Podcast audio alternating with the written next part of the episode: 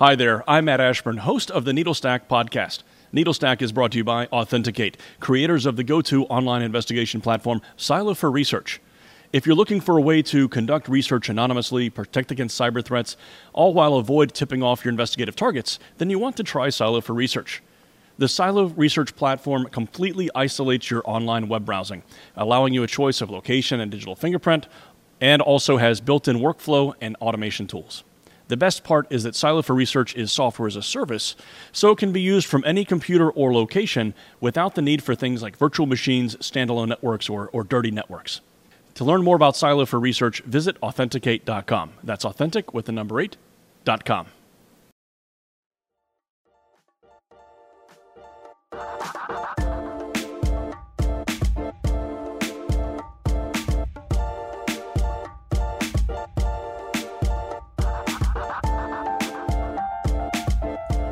Welcome to Needlestack, the podcast for professional online research. I'm your host, Matt Ashburn, and personally, I'm most vulnerable during a good rom com, but uh, that information is now open source.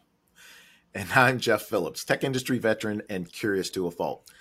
Today, obviously, we're talking about weakness in the sense of a cybersecurity context. And we're going to talk about this from the perspective of how you can use open source intelligence to proactively identify vulnerabilities in your organization.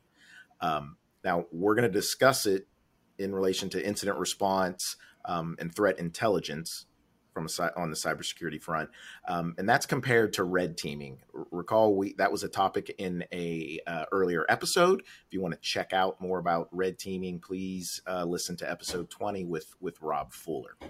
Yeah. So, what does that mean? We're going to focus on today. So, we're going to look at tools that can help you do some of this uh, open source intelligence gathering dealing with looking at your organization from an outside perspective. Um, we'll also talk about can you automate it? There's a lot of information out there. How, how do you make this more efficient? And then finally, um, whether you're doing this manually, doing your own research, or you are doing it through automation, um, what are some of the tradecraft considerations you need to take into account? Now, Matt, your background is in cybersecurity and uh, in some very important places, including as a CISO.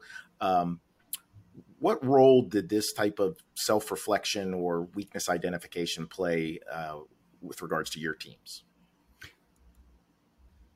So, researching, uh, particularly by looking at your organization through the lens of an adversary, is is a critical component of, of a mature cybersecurity organization, uh, or even just a security organization in general uh, for your particular uh, company, agency, department, uh, whoever you're working for at the time.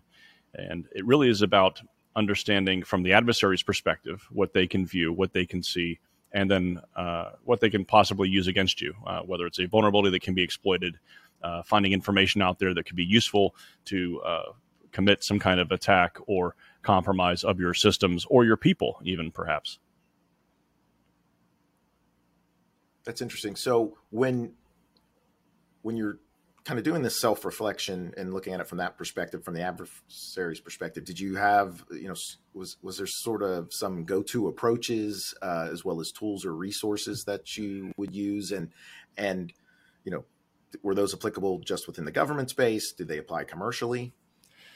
Uh, great question. So I think that while research is very important in and of itself, it's also important to be a component of a larger security program, and you really need to know what I would call the the five W's: the who, what, when, where, and why uh, of your systems and your organization's networks. Right.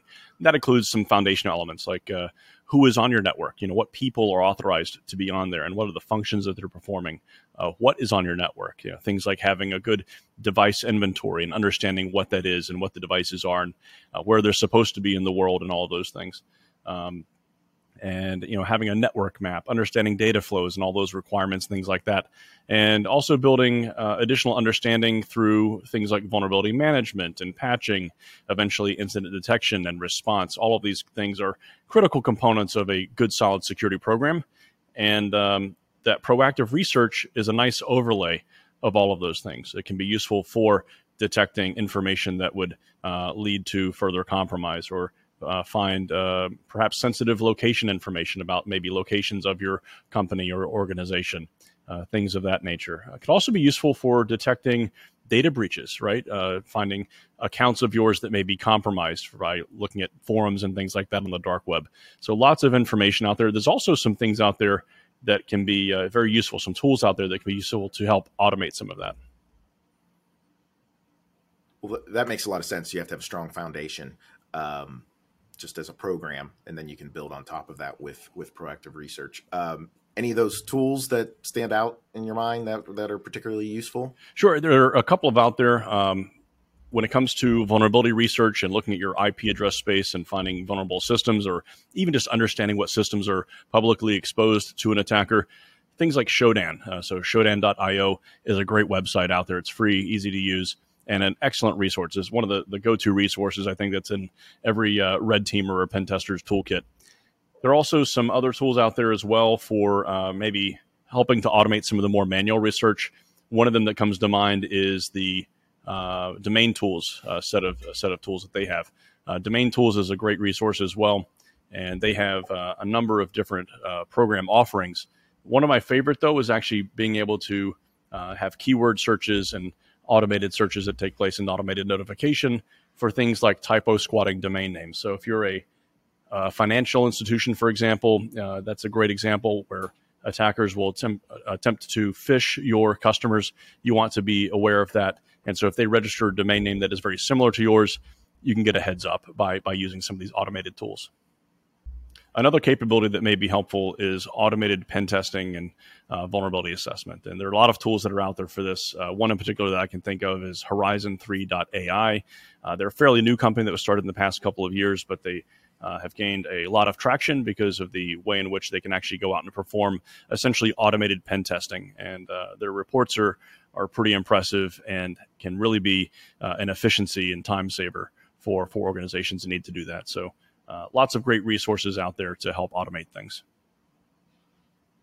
Gotcha. Now, are there, um, you know, here we're talking about you're either researching, uh, you're either researching yourself or about yourself, right? You're trying to um, gather information to help with with threats and any weaknesses out there. Are there any limitations or obstacles when you're when you're doing that, um, so that you can truly get an uh, an outsider's perspective? Uh, great question. So I would say that organizations typically uh, will have some kind of vulnerability scanner or as part of a larger vulnerability management program. And these are set up to essentially scan for vulnerabilities, right? To, to in a sense, gain an outsider's perspective or an adversary's perspective on finding vulnerabilities that need to be patched before the adversary finds them, right? Those are extremely common. But there are also some cases there where that may not be sufficient, or you may want to have a research overlay that we talked about earlier, right? That can help beef up that capability. So, as an example, uh, let's say you have a SOC, right? And this is actually an example that we've had from a from an actual customer of ours where um, they have received an alert that perhaps an adversary has tried to exploit or maybe has successfully exploited through maybe directory traversal or some other kind of attack technique like that. And they've gained access to a particular URL or a particular set of sensitive data. And as a SOC analyst, you want to very quickly triage that alert and understand if it uh, seems to be uh, an actual incident or, or perhaps something that is a false positive. So, to look at it from the outsider's perspective, it's important to actually go outside of your network and come back in and view it from that perspective. So things like having a, a, virtual machine or a, a, cloud browser or something like that, some kind of managed attribution research platform is, is obviously the, the best recommendation there so that you can, as a SOC analyst, go outside of your network and then try to verify that that attack could be successful. Uh, that's one example that I can think of that that we've had actually in conversations with customers where it's actually a real use case for for that outside view looking back in you mentioned Matt that um, you use tools like VMs or possibly even a managed attribution platform or a service to uh, give you that get outside of your internal network to get that external perspective. Is there any element of of in region presence or being able to do this on a global basis that that helps security teams? Absolutely. So I would say things like um, trying to find search results in a particular region, uh, particular uh, target area, right? You want to use a local search engine uh, or even just the local version of Google, as an example, uh, but also search in the local language and from an IP address in that region. Right, that, that's a pretty a pretty common one. You get the best results, most accurate results uh, for that region by trying to blend in with folks that are in that region, be consistent with folks in that region. Uh, the other one I would suggest is the ability to um, log into maybe regionally restricted uh, websites or uh, or data holdings of some kind. So I think maybe maybe forums, uh, things like that, social media platforms that could be uh, foreign social media platforms, maybe regionally focused. Uh, that's another good one. And then I think the final one would be to access things like uh, data breach information. So obviously on the dark web, as an example, uh, lots of information is bought and sold there and available there. So you can get actually get a heads up, for example, on a data breach by by continually looking for that information there on the dark web. Uh, you mentioned automation earlier, and I think there's an important point here to be made that it's good to be able to do this manually, and it's important to be able to do this manually. Uh, but also, again, keep in mind that this uh, shouldn't be something that is uh, a drain on your efficiency. It is actually possible to uh, use some cyber threat intel providers that are out there to set up automated alerting and based on keywords and other things, so that way you can get a heads up without having to do this manual research all the time. So if you take advantage of of automation, um, does that mean uh, you, you, now don't have to take care at all from a tradecraft perspective? I'm I'm thinking about if you're doing it yourself and you're scraping sites or continually visiting all this different information that's out there. Um, does automation at all present a risk or something you need to think about uh, from a research perspective? I wouldn't say that automation creates a risk, uh, other than perhaps a a false sense of security in that it, it, you know if you're assuming that it's capturing everything that's out there uh, that's obviously you know can't be the case right? Uh, second to that you also should have uh, personnel that are capable of going out and performing this research themselves or getting into um, the the source material for this if you want to go in there and corroborate information or look for additional leads uh, or perhaps just get a um, a secure copy of that, a verified copy of that data, uh, without having to rely solely on the third party sources that you may have. Okay, that makes a lot of sense. Well, you know, Matt, after this conversation, um, you know, I feel a lot safer. Um, I also think there's a ton of information out there that I that um, these analysts need to get access to to help prevent some of these weaknesses. Yeah, absolutely. The key here is that research is really important, right? And uh, again, think of research as that overlay in your security program, whether you're using it for vulnerability management or proactive uh, uh, corporate uh, data leakage detection, things like that. Uh, or even in response to a security incident and part of the incident response process, you know, it's it's good all the way across, and research is a is a good component to have there. Well, thank you to everyone for joining us today. If you liked what you can heard, you can always subscribe to our show wherever you get your podcast. You can also watch episodes of our show on YouTube and view transcripts and other episode info on our website at authentic8.com slash needlestack. That's authentic with the number eight dot com slash needlestack. And also be sure to follow us on Twitter at needlestack underscore pod. And we'll see you back next week with more on SOC investigations and cyber threat intel analysis. We'll see you then.